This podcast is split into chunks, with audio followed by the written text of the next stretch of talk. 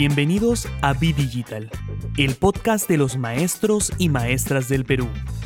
Aquí encontrarás entrevistas con profesores que nos ayudarán a tener una mirada panorámica de los desafíos de la educación en el Perú y compartirán consejos y herramientas para crecer juntos en el nuevo reto de la educación virtual.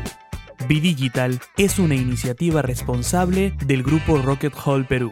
Más de 10 años de experiencia digital al servicio del maestro peruano. Hola teachers, ¿cómo están? Bienvenidos y bienvenidas a BDigital for Teachers. El día de hoy tenemos una invitada, ella es Úrsula Franco, es periodista de formación. Yo la conocí hace muchos años ya, quizás unos 6, cuando era directora de proyectos en apoyo a comunicación corporativa y se especializaba en el área de comunicación interna. Eso la hizo que se posicione súper bien en el mercado. De hecho, fue presidenta de la Asociación de Comunicación Interna, APCI. Y luego, además, en ese tiempo también sacó 2 libros, El CEO de las Tablas y Romper la Cuarta Pared. Ambos libros enfocados, digamos, en el teatro llevado hacia el liderazgo de ejecutivos. ¿De acuerdo? En el 2019 ganó en la categoría de Endomarketing el premio Woman Marketeers de la revista Mercado Negro, y en el 2020, hace muy poco, hace algunas semanas de hecho, acaba de lanzar su curso Habilidades de Comunicación Interpersonal en Crehana. Ella es Úrsula. Hola Úrsula, ¿cómo estás? Hola Pedro, gracias por la invitación. No, gracias a ti por el tiempo. Úrsula, yo quería empezar preguntándote, veo que has hecho tantas cosas, has emprendido tantos proyectos y siempre de alguna manera educando. No, como consultora, educando a las empresas a cómo hacer las cosas. Y hoy, bueno, con este programa pues, de Crehana, ya educando, digamos, a un público más abierto. ¿Tú te sientes una maestra emprendedora? Bueno, me encanta el adjetivo de emprendedora. Me gusta porque tiene un significado de siempre estar buscando cosas, crear de repente, así que me siento identificada con emprender. Nunca pensé que iba a terminar siendo profesora realmente, aunque tuve ahí un contacto con la carrera, sí. Pero sí, me encanta ese título de maestra emprendedora, muy bonito. De acuerdo, totalmente. Y digamos, ¿tú qué competencias digitales, ojo, crees que debería tener una persona que tiene esta vocación de educación, de repente no estudió la carrera, pero quiere emprender, digamos, enseñando aquel talento que tiene, ¿no? Creo que algo que ha sucedido mucho en esta pandemia es que de repente tenemos personas que de repente fueron buenos bailando, no sé, marinera, o de repente cocinando, o de repente escribiendo, y se animaron, ¿no? A emprender esto de enseñar.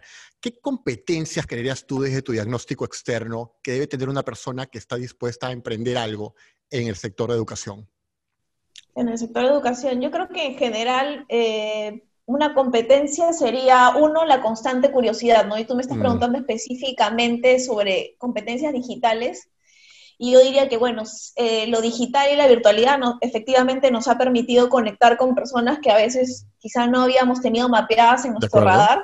Así que si estás interesado o interesada en dar a conocer lo que sabes o generar una comunidad a partir de un conocimiento que tú quieres compartir o adquirir, yo creo que tendrías que un poco indagar o ver cuáles son esas herramientas que tú vas a utilizar, cómo es la conexión a través de la pantalla, los problemas o temas técnicos que puedan surgir, pero más allá de lo digital, porque yo creo que finalmente lo digital es una herramienta, eres tú como ser humano y como teacher o maestro emprendedor, ¿no? O sea, ¿qué estás tú dispuesto a dar? Y como yo hemos conversado antes, con mucha humildad, ¿no? Para aprender de quien tienes al frente.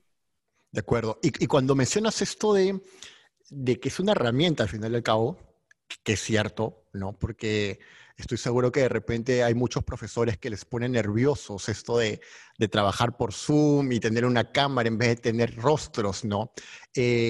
¿Tú sientes o puedes pensar de que hay todavía cierto recelo o temor o nerviosismo o vergüenza de lo virtual, del online?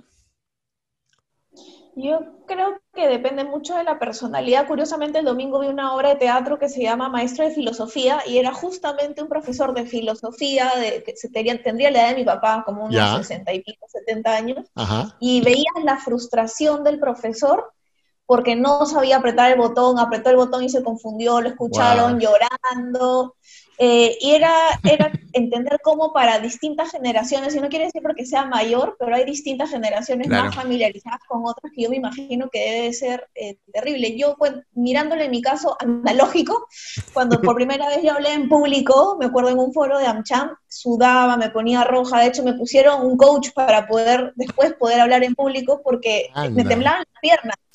Entonces yo creo que uno tiene que entrenarse, y en este caso sería mirando a la cámara, probar los aspectos técnicos y demás, ¿no? Definitivamente. Y creo que esta experiencia de Crehana, Úrsula, puede que haya desarrollado también en ti, o haya entrenado en ti, unos skills que de repente no tenías identificados, ¿no? Una producción audiovisual digital de esa manera tiene que haberte desafiado en ciertos puntos. ¿Cuáles serían esos? Ay, me desafío en muchos, en mi poder de síntesis. Yo me considero una persona que me gusta mucho ser sintética y concisa, pero un reto transformar clases que yo venía dando de repente en talleres desde 8 horas, 4 horas o más tiempo, en sesiones o clases de 3, 5 minutos. O sea, que realmente era la pepa en el argot periodístico que yo tenía que dar en ese momento en la clase.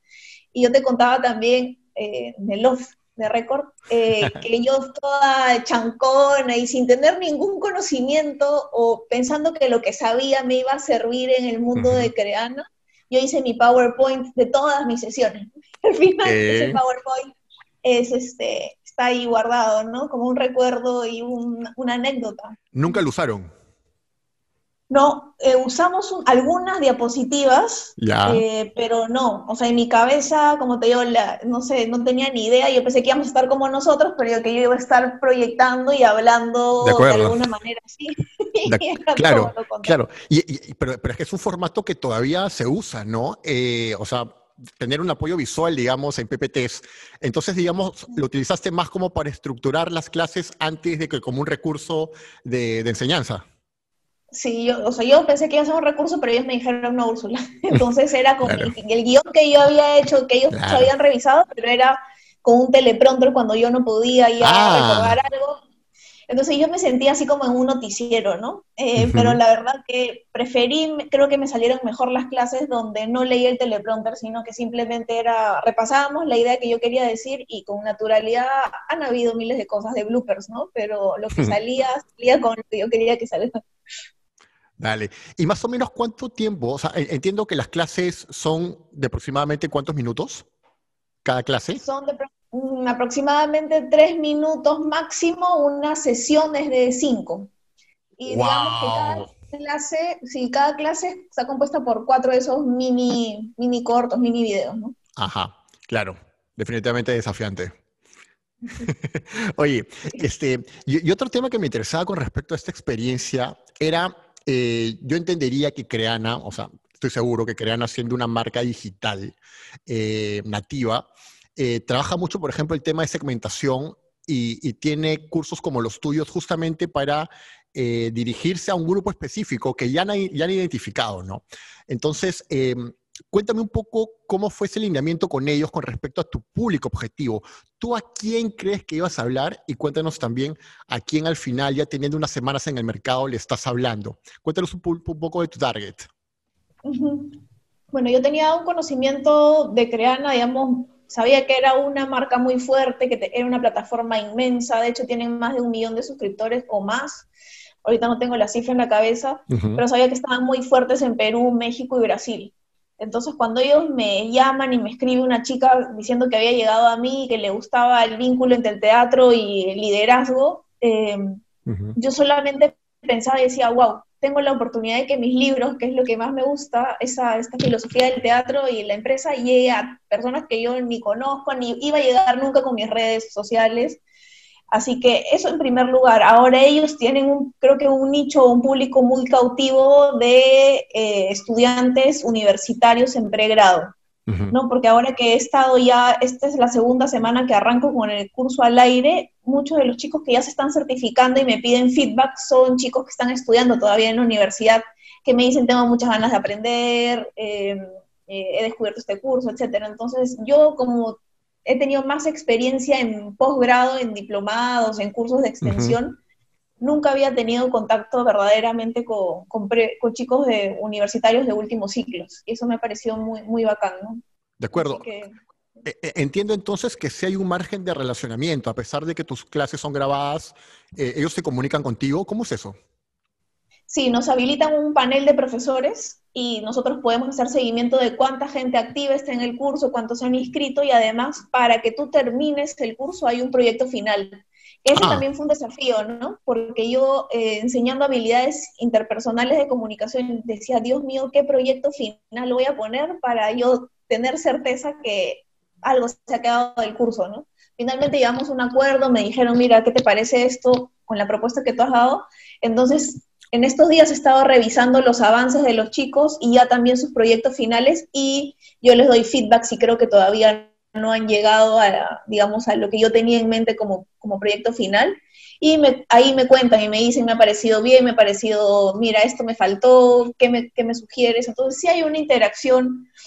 Alguno me ha contactado por Instagram también para agradecer. Entonces sí se abre esa posibilidad y más bien Crehana te dice, ¿no? Tú acá tienes una plataforma donde puedes llegar a todos los suscriptores de tu curso, si así lo quieres, ¿no? Crear una clase. Si yo quiero, en este momento podría invitarlos a una sesión o un café virtual. Ah, ok. O sea, tienes el acceso a todos los inscritos para una comunicación personal.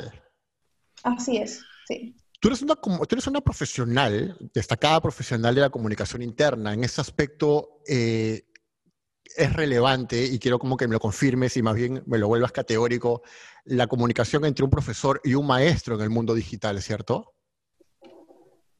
Sí, o sea, yo creo que es importante. Si esa es la pregunta del vínculo, sí, yo creo que es muy importante. Yo también en mi ignorancia previa, Crehana, yo pensé que ya grababas el curso y chao. Que también podría ser que si al alumno no le interesa, claro, yo no podría tener contacto con ese alumno, salvo que mande un mail masivo porque me dan ese acceso, ¿no? Hola chicos, si quieren, hoy día voy a estar conectada en ViDigital, conéctense. De acuerdo. Pero creo que te dan las facilidades y ya depende si lo quieres utilizar o no. De acuerdo. Mira, ya has mencionado algo que me viene dando vueltas hace tiempo, ¿no? El tema de que si al alumno le interesa o no, ¿no? Uno podría creer que en el mundo online pues tienes esa facilidad de pagar algo y si no te interesa pues lo dejas. Por tanto, se menciona un poco de que de repente el alumno pasa a ser un cliente nuestro. Entonces ya no hablamos tanto de una relación alumno-profesor, sino proveedor-cliente. ¿Qué opinas de esa, digamos, de esa analogía? Esa analogía que, bueno, creo que cuando se ha hablado de alumno-cliente han habido muchos debates, ¿no? En prensa hace un tiempo, teniendo en cuenta que cuando se mencionaba al alumno como cliente era capaz de decirle al profesor ahí en clase, chao, no me gusta tu clase, me voy, eres un producto que ha adquirido un servicio y creo que ese no es el punto. Si entendemos que es el cliente, como se está viendo ahora, ¿no? En las organizaciones, que todas las estrategias debieran desde hace tiempo estar centradas en el cliente, en la persona, y todo lo hacemos por ti, en esa filosofía coincido.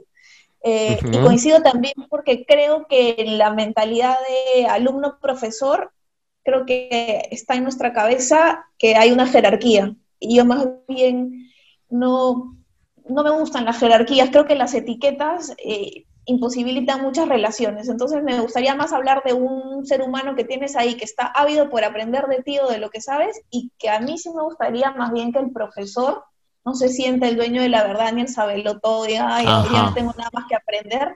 Y por eso te decía que una de las competencias que yo valoro mucho en las personas es la curiosidad.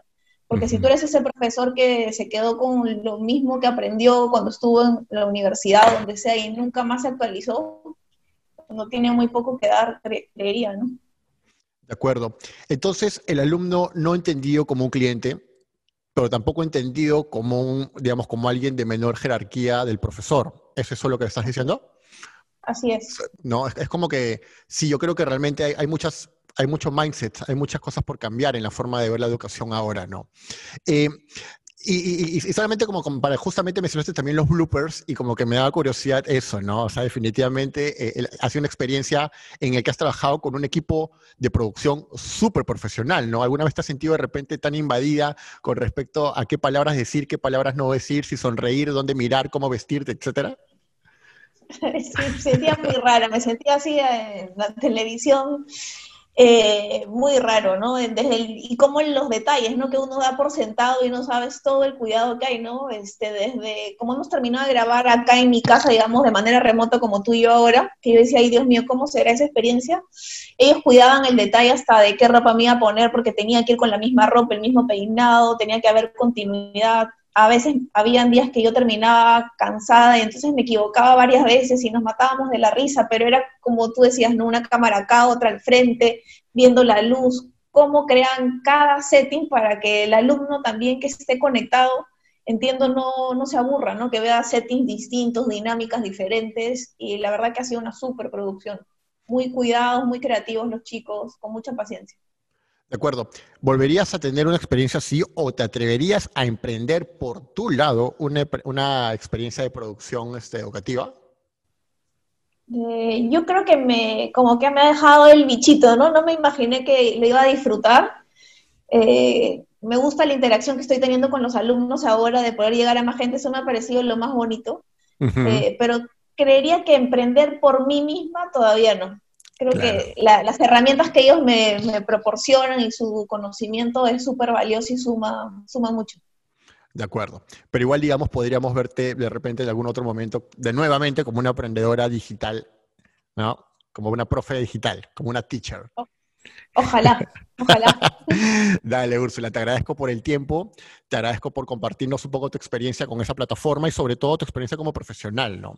Creemos que en ViDigital estamos convencidos de que ahorita estamos atravesando un tiempo de transformación, el sector educativo se está transformando y más allá de ello, además, claro, estamos dejando, o sea, no es una transformación cualquiera, creo que estamos transformando un modelo de hace miles de años. Un modelo creado, digamos, creo que desde tiempos de Grecia antigua, ¿no? Podríamos decir el profesor frente al auditorio, ¿no? Sócrates, ¿no? Y creo que es un desafío inmenso, inmenso. Y te agradezco por habernos dado todas tus experiencias y aprendizajes en esto. No sé si quieres invitar a las personas a que lleven tu curso, cuéntanos un poco qué van a encontrar ahí. Bueno, muchas gracias por la invitación, ha sido un placer y muy divertido conversar contigo como siempre, y bueno, ojalá que les haya animado y se inscriban a mi curso que está en Crehana y está basado en mis dos libros que están vinculados al teatro, porque yo creo que el teatro tiene mucha de la magia y la mística que tiene que haber entre la conexión con las personas justamente, y hay algunas dinámicas, creo que la van a pasar bien y ojalá que así sea, así que pueden buscar en Crehana el curso de habilidades interpersonales. Listo, Úrsula, eso es todo. Gracias y nada, seguimos en comunicación. Así es. Nos vemos. Cuídense. Chao, Úrsula. Chao.